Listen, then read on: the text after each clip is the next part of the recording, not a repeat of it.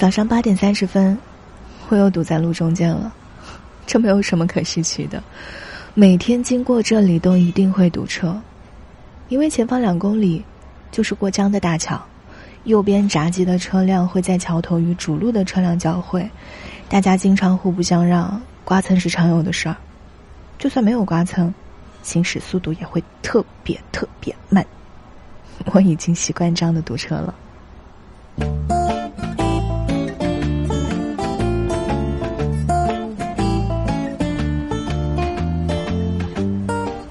正在堵车，是迟到最常用的理由。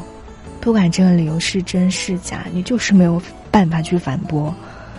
毕竟这个城市呢，确实挺拥挤的，在哪里堵住了都不稀奇。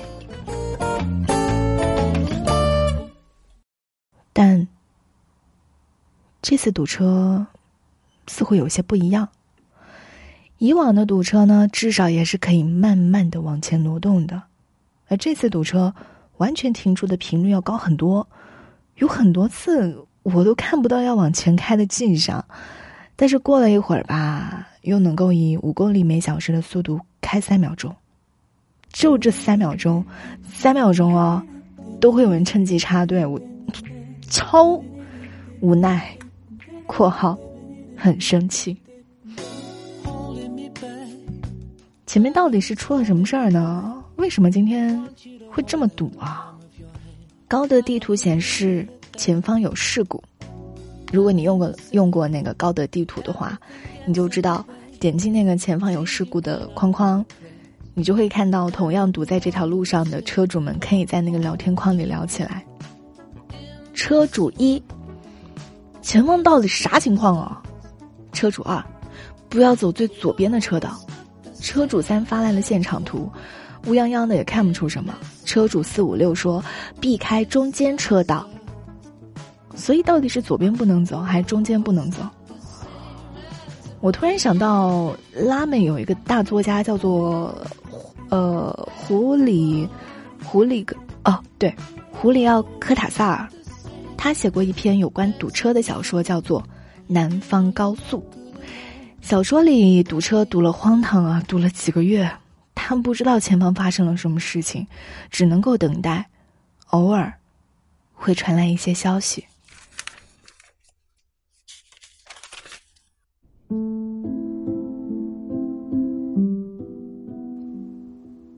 整个下午，人们都议论纷纷。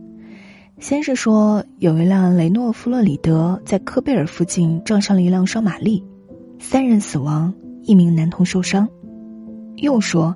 有一辆雷诺货车把一辆满载英国游客的奥斯丁撞了个稀烂，接着又有一辆菲亚特一五零零连环撞上了这辆货车，还有人说是一辆奥利机场的大巴翻了车，上面坐满了从哥本哈根乘飞机来的游客，在科贝尔附近甚至巴黎近郊，一定是发生了什么严重的事故，否则交通绝不至于瘫痪到如此地步。但工程师依然可以断定，所有或者几乎所有消息都是谣言。此刻，太阳正一点一点向着公路左侧落下去，给每一辆车都撒上了一层金黄色的酱汁，金属像在燃烧，令人目眩。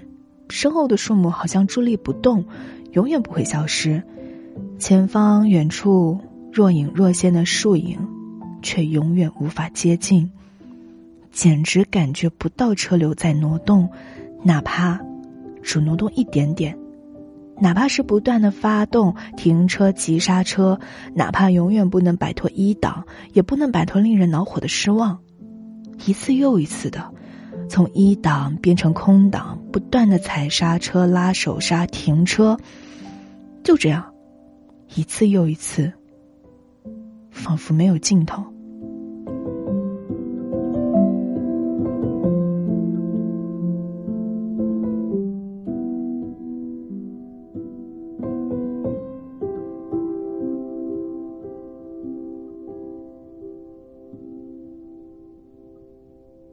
对，上面写的呢，就是我现在的真实感受。艰难的挪几米又挪几米，地图上哦，那个红色越来越深，已经八点五十分了。你就算现在通畅，我也不可能准时到办公室了。我的内心活动呢，从哎呀堵车很正常嘛，到我急死了要迟到了，这些人还在插什么队啊？现在呢，干脆放平心态，在车上尽量愉快起来吧。你知道《爱乐之城》吧？在电影的开头，人们堵在路上，他们疯狂的按着喇叭，然后呢就开始着急跑下车看情况啊，感觉没有什么缓解的迹象。但，他们没有互相插队、互相抱怨，而是干脆就载歌载舞了起来。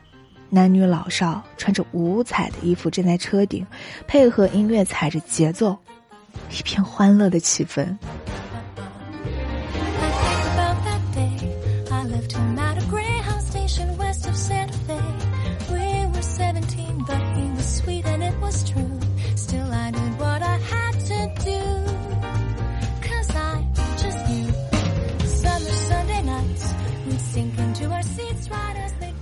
我呢也试图找一些什么快乐来打发时间。打开收音机，里面在放喜欢的流行歌。再从包包里面拿出了牛奶和面包。哇，我还好昨天晚上提前买了早餐，不然这次堵车什么指不定堵到什么时候，我要饿死了。旁边有一台奥迪车，明显已经没有耐心了，开始不停的按喇叭。如果可以，我真的想要打开窗户给他分一片面包，让他不要那么暴躁，因为暴躁也没有用。在那篇南方高速里，很多人在路上就已经堵得枯萎了，没有水，没有食物。书里是这样写的：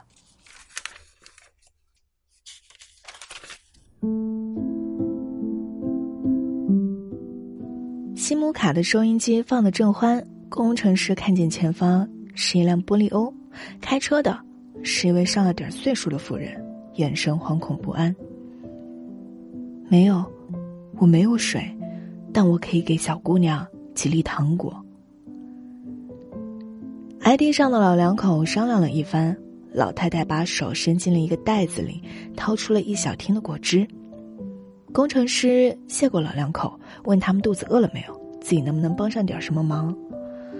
老头摇了摇头，老太太没说什么，但看上去是给了个肯定的答复。接下来的时间里，王妃上的姑娘和工程师一起顺着左面几列车寻找一番，他们也没敢走太远。回来的时候，给艾迪的老太太带来几块饼干，刚好赶在一片疾风暴雨般的喇叭声中跑回到自己的车上。除了这有限的几次出行外，人们能做的少之又少，时间几乎一动也不动，显得分外的漫长。有那么一阵，工程师真的想把这一天从自己的记事簿上删去，他强忍住没有哈哈大笑起来。可是过了一会儿，当那两位修女陶努斯上的两个男人以及王妃上的姑娘把时间算成了一笔糊涂账的时候，他还真就不如当初就打开计时器。地方广播电台都停止了播音，唯有 DKW 上那一位旅行销售员有一台短波收音机，还在一个劲儿的播送股票消息。快到凌晨三点的时候，大家都心照不宣的达成了某种默契，决定休息休息。就这样，直到天亮。车流一动也没动过。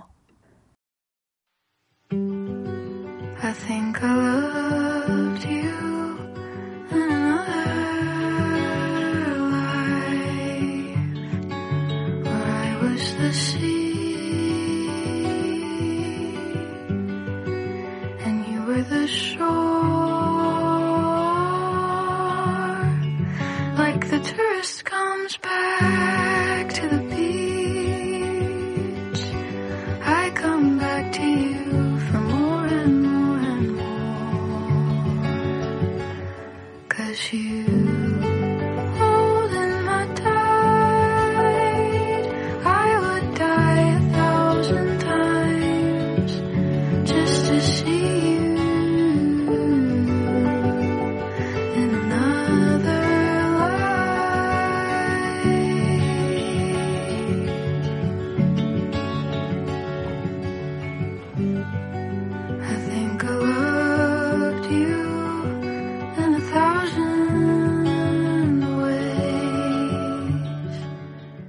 此时此刻，人的耐心是不稳定的。我必须承认，不管我怎么调节自己，堵车也绝对不可能是一件愉快的事情。它浪费了我好多油钱啊！每年各种统计机构都会告诉你，多少多少亿美金的损失已经在堵车中蒸发掉了。还有那些机动车尾气的排放，噪声无孔不入，像饿狼一样吞噬着生态环境。而且，他也大大浪费了我的时间。堵车的路上，我是司机，我没有办法利用这个时间办公阅读。我唯一能够做的，只有等待。和南方高速上的人一样，就只能够就地等待。也有人受不了汽车逃跑的。但是在高速公路上，周围都是旷野，天气那么冷，又能够跑到哪里去呢？更多人选择抱团取暖，等待交警的指挥。我们来看到最新的路况信息：目前西大桥东往西方向正常通行，西往东方向有好转趋势。目前事故车辆已经在托运准备，各位车主朋友请稍安勿躁。哎。可以走了吗？哦，真的啊！我的速度明显提高了起来，五千米每小时，十千米每小时，二十千米每小时，三十千米每小时，哇，太好了！就像《南方高速》这篇小说的最后一样，困在高速上的人们终于迎来了转机，车队先是一点一点的开始向前挪动，接着回到了原先正常的速度。曾经抱团取暖的人。又回到了陌生的车主状态。车的最后写，在不同车辆的进退之间，四零四还心怀着一线希望，希望能够追上王菲。可时间一点点流逝，他慢慢的认清这是徒劳的念想。有那么一瞬间。四零四以为他们的小组能够重新聚合起来了，一切又恢复了先前的秩序，不必以打破为代价而继续前行。前方的灯火越来越明亮，只有一件事他不明白：为什么要这么匆忙？为什么深更半夜的在一群陌生的汽车中，在谁都不了解谁的人群中，在这样一个人人目视前方，也只知道目视前方的世界里？要这样向前飞驰。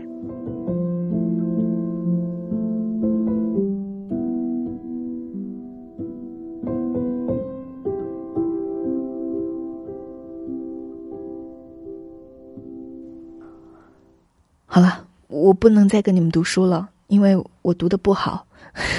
还有一个很大的原因就是，我要赶去上班了。我的工作群已经滴滴响了起来。老板问我在哪儿，周一要开早会，就我一个人还没到。我讨厌这种被催促的感觉，但我还是认真发了一条语音转文字道歉。不好意思啊，我堵车了，我大概要十五分钟。我估算了一下时间，如果提提速度，十一分钟应该能开到公司楼下，停好车，不等电梯跑个四楼，应该四分钟就足够了。很明显，大家都在往前赶。有一辆红色小轿车从左边超车，我前面的蓝色 SUV 来不及反应就撞了上去，我赶紧刹车。两秒钟后，两辆车的双闪响起，我也顾不了那么多了，打左转向灯，赶紧从旁边的 SUV 的旁边开过。刚刚的那一场刮蹭，就发生在我的眼前。你放心哈，我也没有受到什么惊吓，这没有什么大不了的。每天都有会有这种刮蹭的事故，我每天都要看很多，只是后面的车主朋友们，糟糕，你们又要堵车了。还好我运气好啊，我成功开过来啊。现在呢，我要去上班了。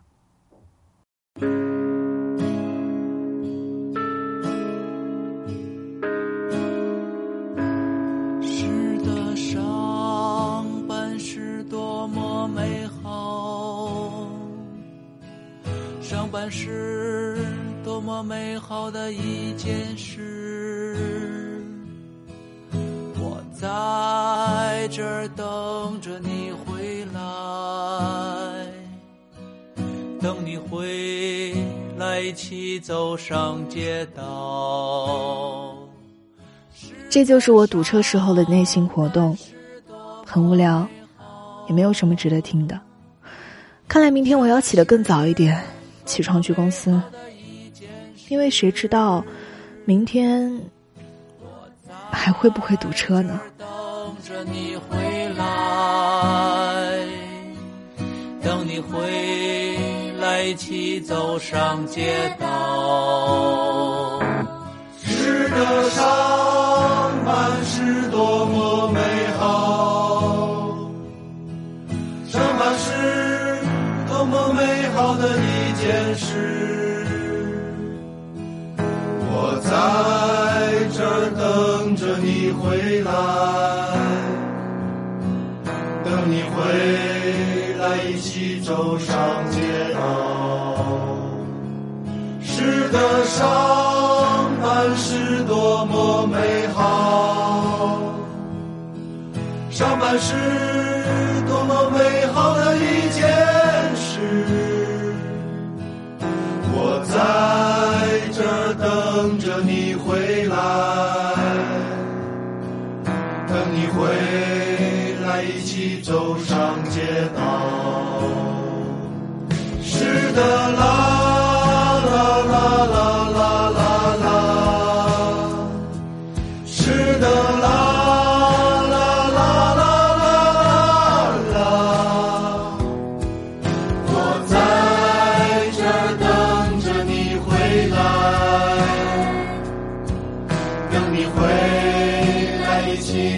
上街。